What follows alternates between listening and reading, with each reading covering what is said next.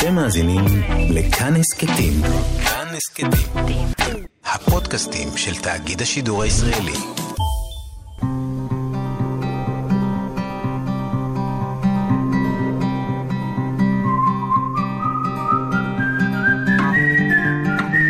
אחת פלוס חמש. אורחים וספרים עם ענת שרון בלייס. ולא היה אליהו. ב-19 בנובמבר 1951, ברחוב כ"ט, 12 בלוד, בחצר, ילד עלה בעשן ולא היה מי שיתפוס בבגדו ונפל, וזה הייתי אני ונפלתי, ולא היה אליהו שיתפוס בבגדי, ובחצר ילד עיסת בשר. שלום למשורר ארז ביטון. שלום ענת. באת היום עם ספר השירה החדש שלך, תפרים, ועם uh, חמישה ספרים, סופרים, משוררים אהובים עליך. ארז, הספר החדש שלך שראה אור uh, בקיבוץ המאוחד, תפרים. אתה פותח את התפרים של חייך ושל הפציעה עד הסוף הפעם. שירה יפהפייה, אבל מאוד מאוד קשה לפציעה שלך ב- כילד שמצא מוקש והפכת לעיסת בשר, ואחר כך היחס של המשפחה, דברים שלא כתבת עשרות שנים. הספר הזה בא אליי במפתיע, לא התכוונתי אליו, ולא התכוונתי לפתוח את עצמי עד הסוף, עד העצם. ובתקופה של אה, סגר והסתגרות, התבודדתי עם עצמי ויצאו דברים נגד רצוני. יש איזושהי אה, התהפכות, הייתי אומר, של אה, להוצ... להפוך את הכפפה על פניה. אתה פה כותב שירים קשים על ההורים שלך, אתה בא איתם בחשבון עכשיו. אתה לא עושה את החשבון של המדינת ישראל והקליטה, אתה עושה חשבון של ילד שנפצע ומתעוור, והמשפחה שלו מודיעה לקרובי המשפחה במרוקו שהוא מת, המשפחה שלו כמעט יושבת עליו שבעה. אתה כותב דברים מאוד קשים על ההורים שלך. אתה לא חס אה, עליהם זה יותר. זה בדיוק, בדיוק כך. כי מה שקרה בשירה הקודמת שלי, הלכתי מעדנות עם המשפחה, עם ההורים, עם האבא, אימא, ונתתי ביטוי לכפל זהות של הילד המרוקאי ההולך יחף בעיר לוד, פרדסים של לוד וכולי, לעומת אה, ארז בחיים החדשים שלי אחרי שהתעברתי. וניסיתי לרתום את, ה, את, את שמחת הביטוי לנסות ולפשר או לגשר בין הזהויות, בין האני הקודם לאני החדש. בשירת העיוורון, בספרים נופים חבושי עיניים ובית הפסנתרים, נתתי ביטוי לתקופה, תקופת ההתבגרות. כן. ובמובן מסוים זו, זה היה מבוא, מבואה לספר הנוכחי. כלומר, בתהליך של אה, ניפוי או בתהליך של אה, להשיל שכבה ועוד שכבה מהאני המודחק, המוקף כל כך, היו רמזים, היה לי שיר עם הילדים, שאני מתאר איך החברים שלי מקבלים אותי ולא מקבלים אותי, ב, ב, ואני סולח להם ומוחל להם. על החברים שאני חוזר מבית החולים והם לא יודעים מה לעשות כן, איתי. כן, אבל לא היה על ההורים. עכשיו, יש לציין שבספר החדש גם בסוף יש כמה קטעי זיכרונות בפרוזה, אחד מהם שמו מיותר. בעצם, הוריי ראו בי מת, למרות שנותרתי בחיים. הוריי הודיעו לבני המשפחה באלג'יריה שמתי מן הפציעה, והמשפחה שם הכריזה עליי כמי שמת וישבו עליי שבעה.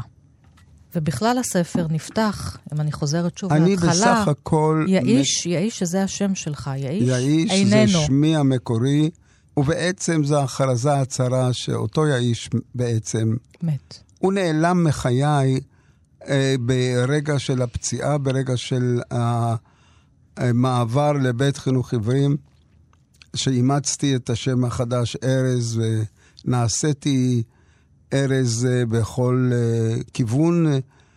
גם זנחתי את ההתייחסויות של המוזיקה האנדלוסית, של הפיוט היהודי-מרוקאי שגדלתי עליו, והנה פתאום בבית חינוך עברים אני, אני נפגש עם מוזיקה מערבית, מערבית קלאסית, ו, ו, וכן הלאה, אבל לא הייתה התרסה, לא הייתה אה, התקוממות פנימית נגד הפציעה עצמה. ובאיזשהו מקום הפציעה ריחפה כמין, אה, כמין פשע, כמין אשמה גדולה, כמין אה, התרחשות, אה, חור שחור. שקשה מאוד, שאי אפשר בכלל לדבר בו. כשהיו אומרים לי, נו, אה, אתה נפצעת, איך נודע לך שאתה עיוור? אה, אה, זה צימרר אותי, לא יכולתי לגעת בזה בכלל. האשמה כביכול הייתה שלך, כי אתה הילד שמסתובב בחוץ ומשחק ומרים איזשהו חפץ בחוסר אחריות, ופה אתה מעביר, אתה היית ילד בן 11, בעצם אתה מבין ש, ששום דבר לא היה האשמה שלך, אתה מעביר אולי פעם ראשונה בחייך, בגיל לא צעיר, אתה אומר, ההורים שלי, איפה הייתם? אולי הם לא היו כי הם היו הורים מהגרים, שבורים, קרועים, כמו שתיארת אותם לאורך השנים. זה... זה ופתאום הם מקבלים ילד עיסת בשר, אבל אתה... זה, זה ממך, כל כך חריף מה שאתה כותב עליהם פה. זה בא ממך כמין מחוות הבנה לגבי הורים שהיו כל כולם בתהליך... אה, קשה ביותר של אה, הגירה. אה, הסתגלות לארץ, לעיר, לאדמה. אה, ואולי נקרא קטע שמנסה באמת לתת ביטוי לאשמה הזאת שאת מדברת עליה. בשיר חדש מתוך הספר החדש. כן, מתוך הדרך. כן. לא עקדו אותי ולא הייתי יצחק אל מול המאכלת. ולא היה לי איל בסבך, כי יום-יום נצרבה בי הדרך אל הר המוריה. כי יום-יום מתי ויום-יום קמתי לתחייה בגיל 11 לערך, נשאתי עוון אבות ואימהות, הייתי כפרתכם, אני כפרתכם. בליל הפציעה עמדו עליי אמי והשכנה ללעדה, והתחרו ביניהם מי יכה בי יותר באשמה. ואני אומר, אה, אני אהיה ילד טוב. כשאבריא ואקום אני אהיה טוב. לא אזרוק עלייך אבנים, אמא. לא אמשוך בשערך. לא אסיר מעלייך בחרפה את uh, מטפחת ראשך. הספר, במהותו הפנימית ביותר, הוא סוג של הזדהות עם המרכז ביותר את אשמות העולם ואת אשמות הבית ואשמות ה... ההורים וכן הלאה.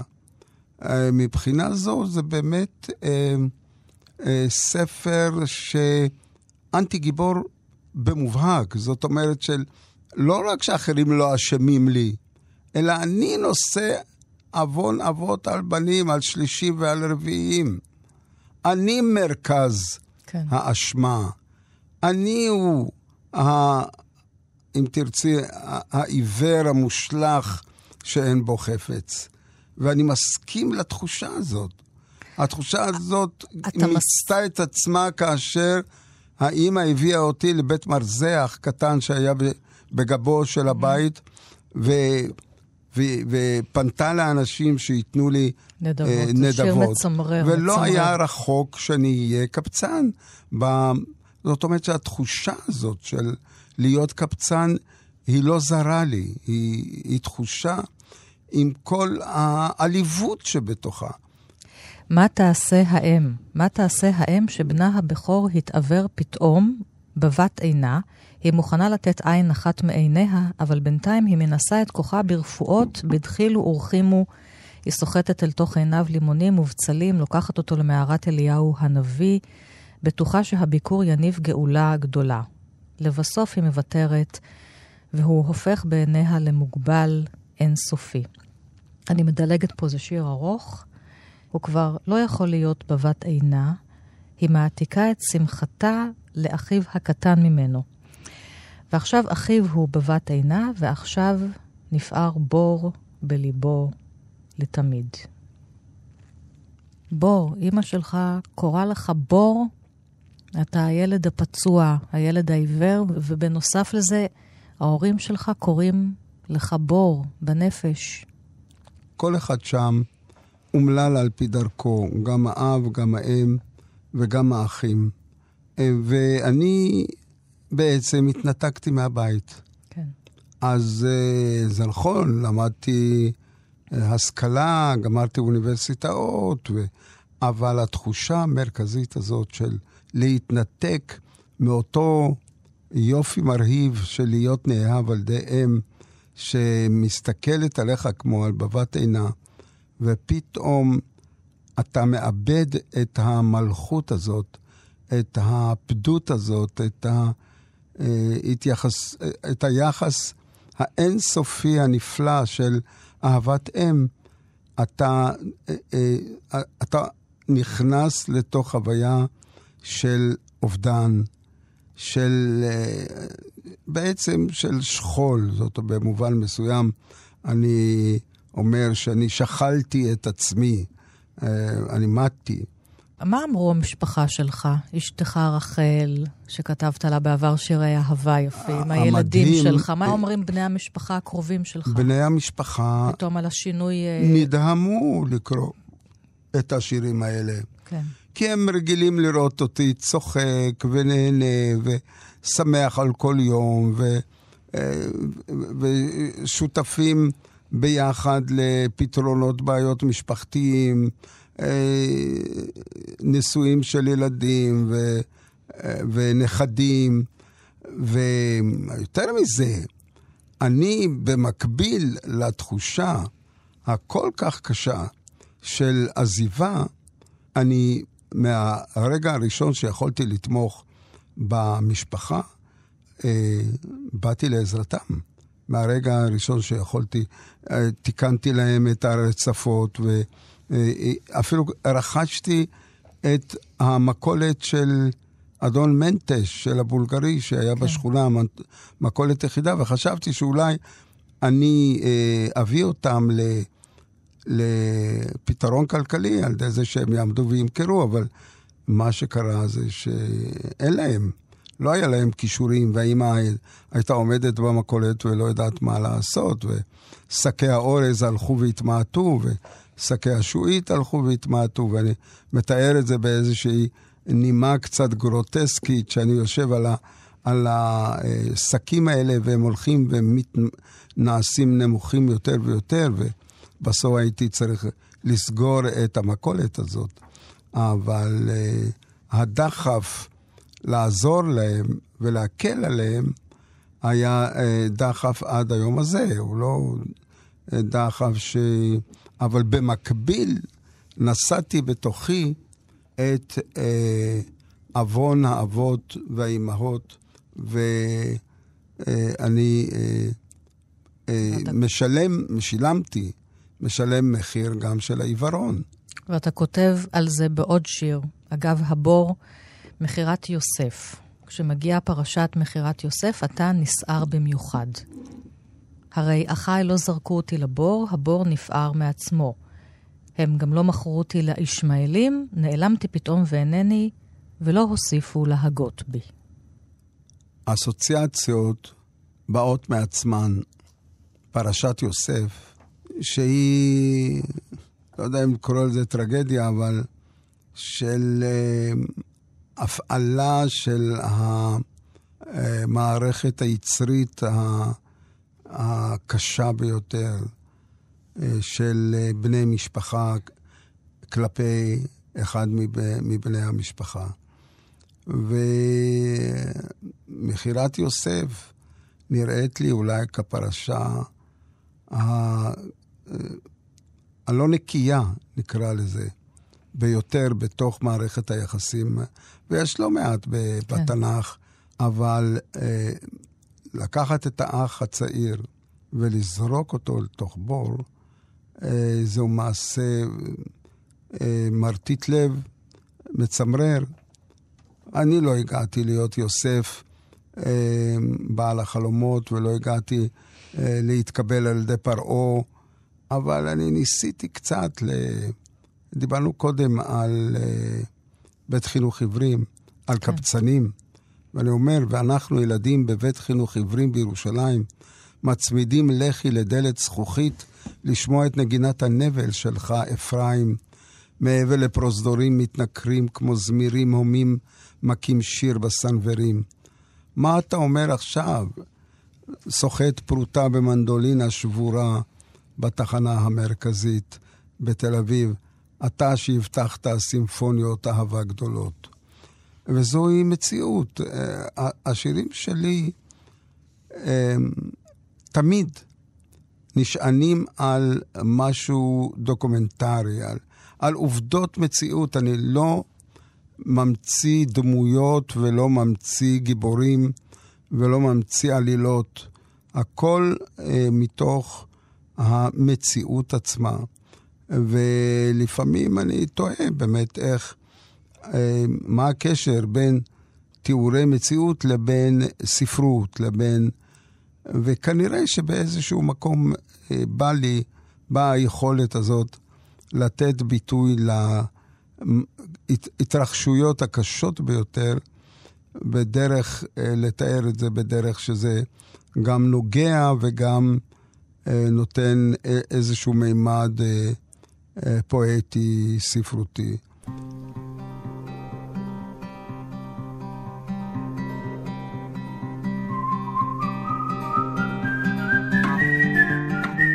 אז אתה מדבר על הקשר בין היום-יום שלך ובין הספרות והשירה, וכבר אולי ניכנס מפה לתוך אחת הבחירות הראשונות שלך, אנחנו עוד נחזור לספר שלך בהמשך.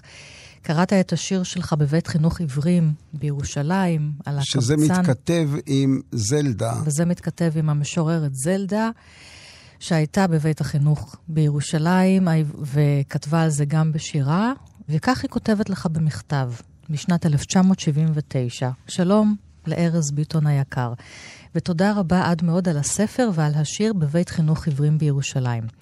אני אוהבת אהבת נפש את השיר הזה. יש בו משהו שקרוב לי עד השורש. האיש שאתה כותב עליו הפך לחלק מחיי, וחבל לי עליו בכאב פראי. כאילו הכרתיו כל הימים, חבל על כבודו. גם זלדה כתבה על קבצנים. אך לפעמים נדמה לי שהבחירה הזאת לנגן כקבצן, יש בה איזה פתרון למשהו שקרה לו אי פעם. יש בו חשיבה למשהו שבינו לבין השמיים, או משהו שקרה בינו ובין איזה אדם קרוב מאוד. ואולי פחד משוגע מן הציפיות הגבוהות שתלו בו. אוהבת אני גם את שאר שיריך, את החיים החמים שבהם ואת הקסם שלהם. הביאו לי כמובן גם דברים שכתבת על שיריי, תודה עמוקה על הכל. יש לי הרגשה שאנחנו באמת ידידים. ידידים ממש, והלא גם גבירה ז"ל שייכת לשנינו. זאת המורה לפסנתר, נכון? אז זהו, אני רוצה לקרוא את השיר שאני כתבתי על גבירה. כן, בבקשה. שאומר אה, על שהיית מדשדשת אלינו מדי בוקר כאסוף ביצים עזובות בתוך חדר קטן, שידעת להקשיב, שידעת לפרק בנו מוקשים של בדידות, של ייאוש שקט, הנובט בילדים הישנים במיטותיהם ללא יד מלטפת.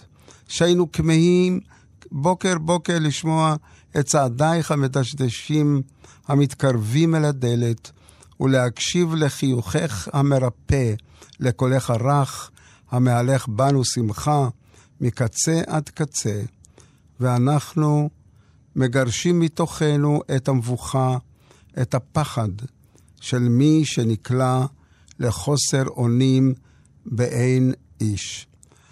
אה, אני לא הכרתי את זלדה אה, רק בשנים אחרונות של חייה, כלומר, לא ידעתי מפי מורתנו, גבירה, על אודות הקשר המופלא שהיה לה עם אה, המשוררת זלדה, אבל הידיעה של הקשר הזה קירב מאוד מאוד את זלדה אליי, והייתה לי הזכות הזאת, שבגלל הקשר שלה עם גבירה, נוצר קשר אליי, אני התלמיד של גבירה. והייתי אצלה גם בבית, ולימים התוודעתי לשיר המופלא, באמת אין מילים. שיר על, שהיא כתבה על בית חינוך עיוורים נכון. הישן, שיודעים אותו, מצטטים אותו. אני אקרא מתוכו כן. קצת, כי הוא שיר מאוד ארוך, בבית חינוך עיוורים הישן של זלדה. בפעם הראשונה אני חושבת על המהמורות בחושך, על עלתה שאין בה צוהר. בפעם הראשונה אני חושבת על לילה שכוכבים ומזלות בו שמועה. בפעם הראשונה אני חושבת על אופל שאין בו הבדל בין שושנים אדומות, צהובות ולבנות. מדוע אזכור בשמץ של תיעוב, בבחילה, את המראות הססגוניים שנצברו במוחי? נופים יפים להפליא, נראים לי פתאום כצעצועי פתדה ופז לעומת הריק הטהור המוחלט. מתי אבין שהחושך שלה מלא סימנים? שאיני יודעת דבר על נסיעות נפשה, למרהיב, לעמוק, למאיר, לבלתי אפשרי. זאת זלדה, שגם כן. מכניסה את עצמה, כי זלדה כותבת על שושנים ועל כוכבים ועל מזלות, ועכשיו פתאום היא אומרת, זלדה הצנועה, אני לא יודעת כלום. כי יש אנשים שחיים לא, בחושך ולא לא רואים פתרה, ואני לא. היא לא פתרה את uh, מהות העיוורון. כן. אבל זלדה, באמצעות היופי האינסופי של הראייה, היא מבטאה את, את הגדולה שלה לאהוב את האישה הזאת שאין בה uh, את האור הזה, את המרהיב. אני אישית, היות והייתי רואה עד גיל עשר וחצי, אה, האור לא זר לי, האדום לא זר לי, הצ, הצ, הצבעים לא זרים לי, אה, ואני יכול להשוות את ה, אה, היופי האינסופי של בוקר, בוקר שבן אדם רואה, שאני אומר שבכלל כל האנשים הרואים, הם חיים בנס מתמיד, שהם רואים, והם לא מחשיבים, לא מעריכים מספיק את ההדר הזה, את, ה, את המתנה הגדולה הזאת של לפקוח עיניים בבוקר ולראות, אה, אני באיזשהו מקום... אתה כותב על זה בספר כן. החדש, יש לך שיר. אתה... בואי תקראי אותו. כשאני נאור בבוקר, אני לא קם בבוקר, אני משדל רוחות רעות, ואני אומר לליבי, הנה את מעמיה בפקיחת העיניים. אעביר בעיני רוחי את זיו העולם, את האגמים הגדולים וטלסקופים של שנות אור ילמדו את חמדת העולם, והרים גבוהים וצבי ים המגיעים אל החוף בלילה ומטילים ביציהם, וחוזרים ונעלמים, שתי דקות, שלוש דקות בבוקר, לא אפקח את עיניי, כדי להיווכח שוב שכל העולמות נשארים רק בליבי.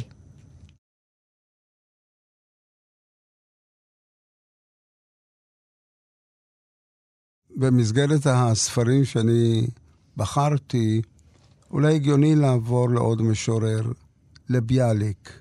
כי ביאליק נמסך בתוכי, הפך להיות איבר. אחת פלוס חמש.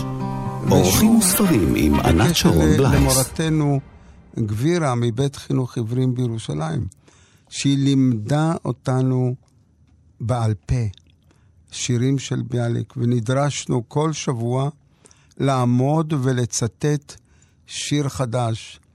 אם בעצם זוהר, בעצם ילדותי יחידי הוצגתי, ואשאף כל ימי סתרים ודממה מגופו של עולם, אל אורו ערקתי דבר מה בעל ידעתי, כיין בהמה ועטור מחבואים, ועוד ועוד. או השיר, אה, הן בחיי בכי כוס בין חורבות, לא ייגע אנשים, לא ישבור הלבבות, כי בכי מטר דמעותיו השפוכים הוא ענן בצייה עם מים מלוכים. השירים האלה של, של לפני 65 שנה כן. נשארו בי כ, אה, כחותם קבוע. ועד היום אני באמת מאמין שביאליק הוא גדול המשוררים שלנו, שהוא... אה, אבל אמרת, כי שאלו אותך לא מעט, אם יש משורר ממוצא מזרחי שהשפיע עליך, ואמרת לא. בעיקר השפיעה עליי התרבות המערבית, ביאליק, זלדה. היום, ואחרי שהייתה ועדת ביטון, שאמרה שצריך להכניס למערכת החינוך, למערכי השיעורים, יותר יוצרים שהיגרו לכאן ממדינות ערב, אתה מצטער על זה שבבית חינוך עיוורים פגשת רק יוצרים אה, מהתרבות המערבית? אני לא יודע. או שאתה אה, יודע חושב, שזאת הייתה תקופה אחרת. אני חושב שזו התפתחות מסוימת ש, אה, של קליטה בארץ, שהיא אפשרה תהליך של היכרות יותר עמוק. יש שפע בלתי נדלה גם. של שירה איטלקית, של, של רמח"ל ומשוררים רבים אחרים. כן. או של שירה של יהודי מרוקו לאורך למדנו, מאות שנים. למדנו, אתה, גם אני בדור שלי, למדנו שירת ימי הביניים, אבל זה פחות או יותר היה הכל, ורק ב-20 שנה האחרונות, סוף סוף, אנחנו מתוודעים לשפע הזה של היצירה. של יהודי כן, ארצות ערב. כן, אז אני מדבר לא רק בזכותך. על יוצרים של היום, כן. אלא אני מדבר על רצף. על רצף, כן. של אה, יוצרים, רבי יהודה, אה, רבי דוד חסין מהמאה ה-18, או... או רבי או, דוד בוזגלו שכתבת עליו. או רבי דוד בוזגלו שכתבתי, או, או שלמה גוזלן, שהאימא שלי, עליה השלום, הייתה אה, שרה לנו שירים של שלמה גוזלן, לא, היא לא ידעה שזה שלמה גוזלן, ואני לא ידעתי עד ש... מחקרים של שנים אחרונות זיהו את השירים האלה שהיא שרה.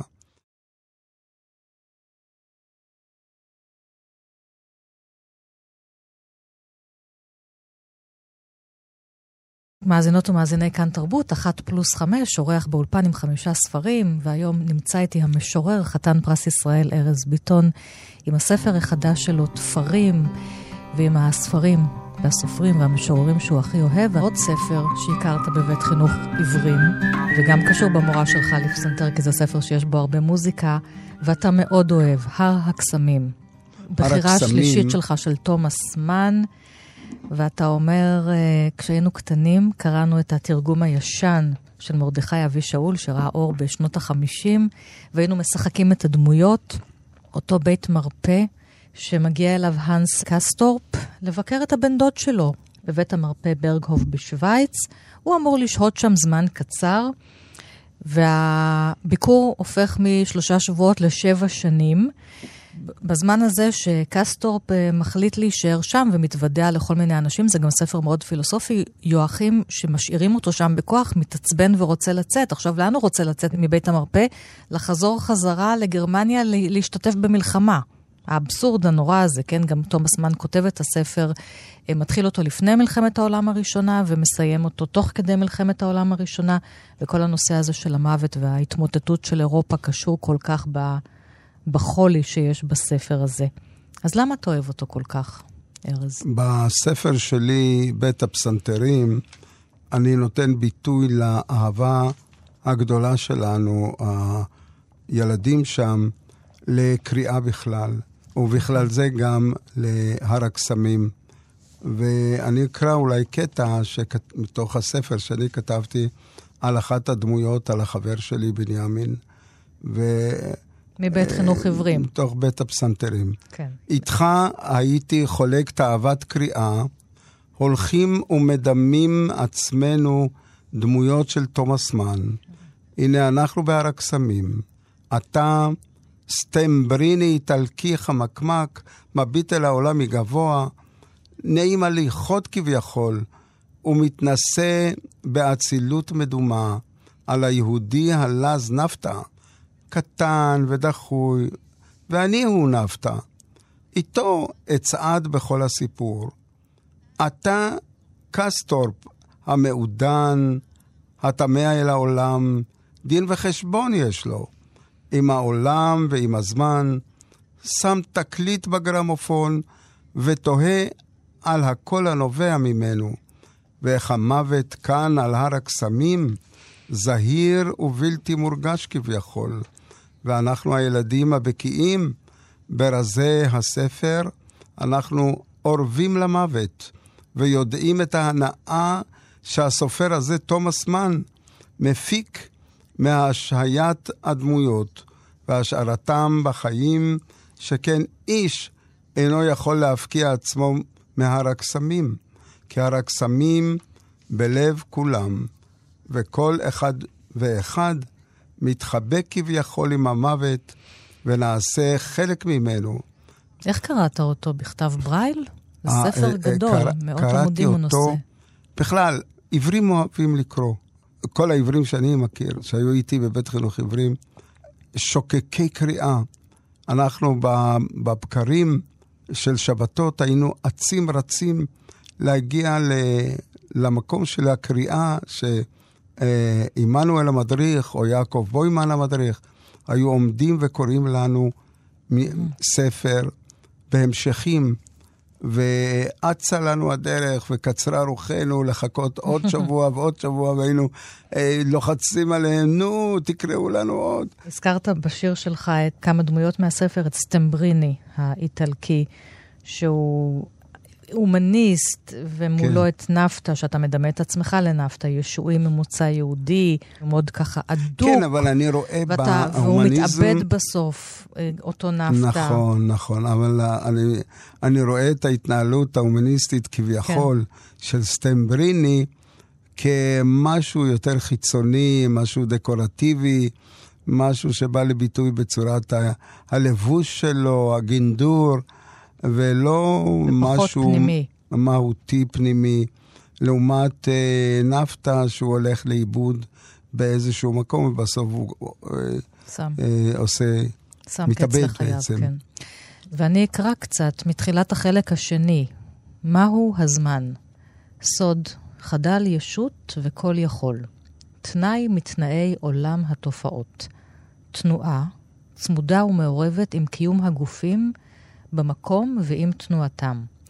אולם, האם לא היה הזמן קיים לולי הייתה התנועה בנמצא? ולא הייתה קיימת תנועה בלא זמן? שאל את עצמך. האם אין הזמן אלא תפקוד המקום, או להפך? או אולי זהים הם השניים? שאל נא את עצמך. הזמן פעיל. השם משמש כפועל. הזמן מזמן. אם כן, מה הוא מזמן? תמורה. עכשיו איננו אז, פה איננו שם.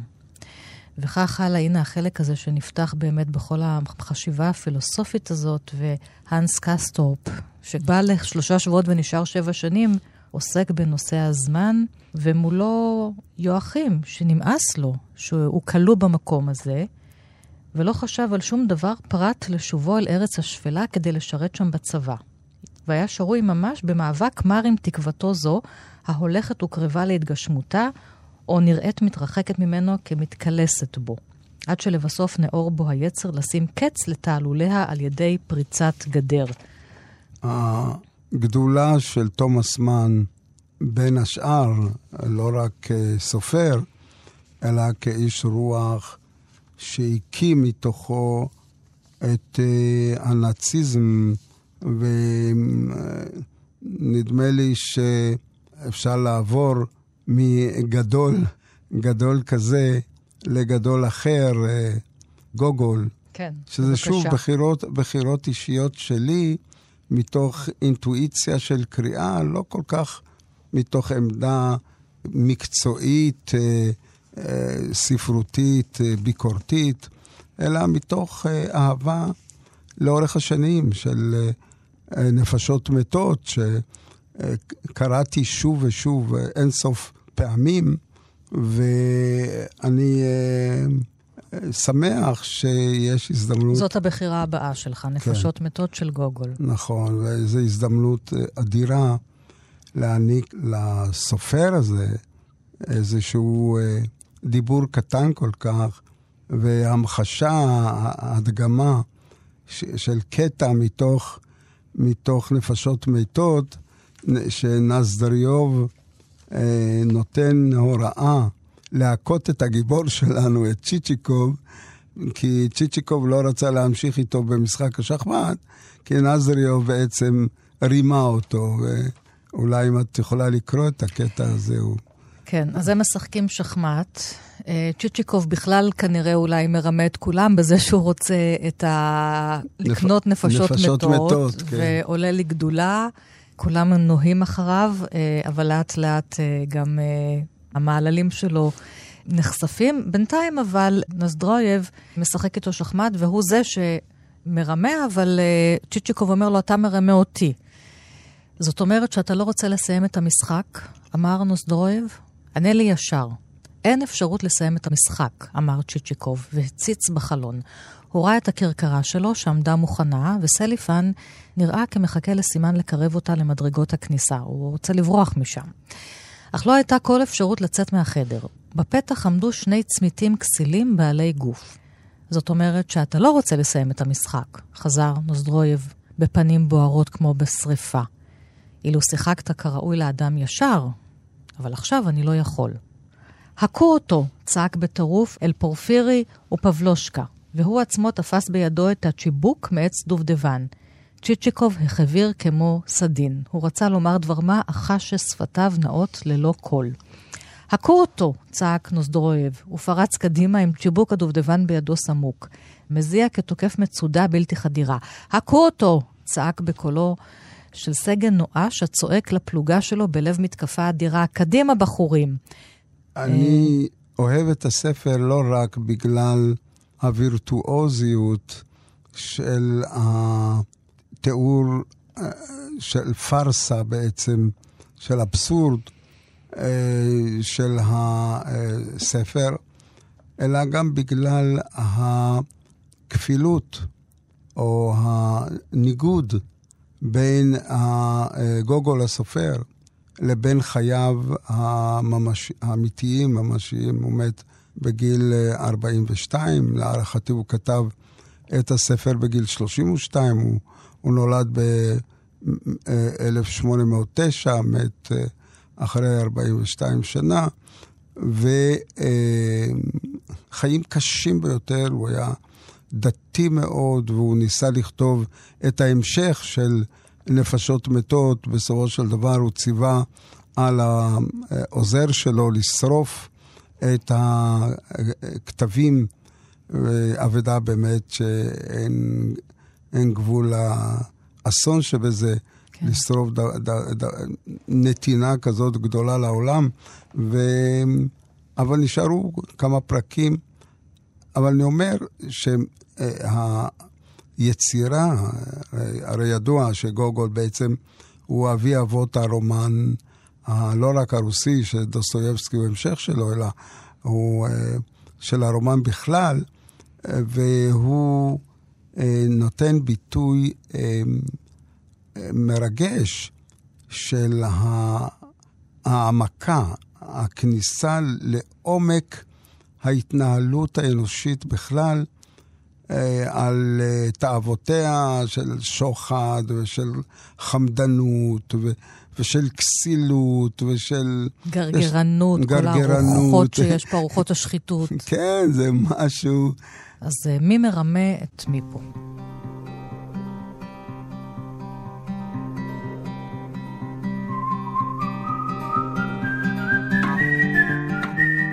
מאזינות ומאזיני כאן תרבות, אחת פלוס חמש, אורח באולפן עם חמישה ספרים, והיום נמצא איתי המשורר, חתן פרס ישראל ארז ביטון, עם הספר החדש שלו, תפרים, ועם הספרים והסופרים והמשוררים שהוא הכי אוהב. אנחנו נסיים עם ספר דרוש לחשן, ספר עכשווי יחסית של חגי ליניק, שקיבל אה, פרס ספיר לפני מספר שנים, ועוסק אה, במשפחה שכולה. באם אה, ממוצא גרמני, שמהגרת לישראל אחרי מלחמת העולם השנייה, ויולדת uh, כמה בנים, ואחד מהם מת במלחמה. התוודעתי שוב לדרוש לחשן, כי הסופר חגי ליניק uh, מקיים uh, ערב מיוחד לספרי החדש תפרים בתיאטרון תמונה בחמישי ליולי בערב, ועברתי שוב על הספר ו... העומקים והיכולת הנדירה של התיאורים, נקודת המוצא גם, של לתאר זוג אה, הורים שכולים, עם היחסים המאוד מאוד מורכבים ביניהם, ועם הטכניקות הכל כך ייחודיות של, ייחודיות של כל אחד מההורים האלה כלפי השכול, כלפי המוות של, של הבן הבכור, זוהר. אה, זה אה, מרטיט לב. אני הייתי מגדיר את זה כמעט כפואמה, כמין אה, שירה כזאת ענינה, כי כל קטע וקטע יש בו ייחודיות של המצאה גדולה. הספר הזה, דרוש לחשן, בעצם יש שם מערכת יחסים סבוכה, גם בין האבא נחמיה לבין הבן הצעיר עם בר מצווה וחוסר האמון של האבא בילד. זאת אומרת, דרוש לחשן שילחש את הדרוש. זאת אומרת, יש פה איזה משחק של uh, ביטויים, וכמובן הדמות המרכזית של uh, האם, uh, מירה, שהיא גיורת,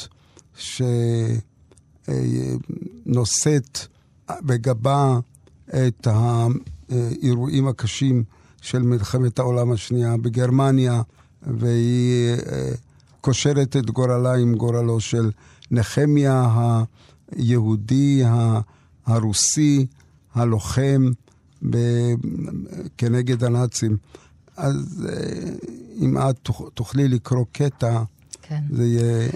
ודיברת על היחסים נחמיה האבא והבן הצעיר, זה פתאום אני חושבת על דברים שאתה גם כותב עליך ועל אביך בשירים שלך.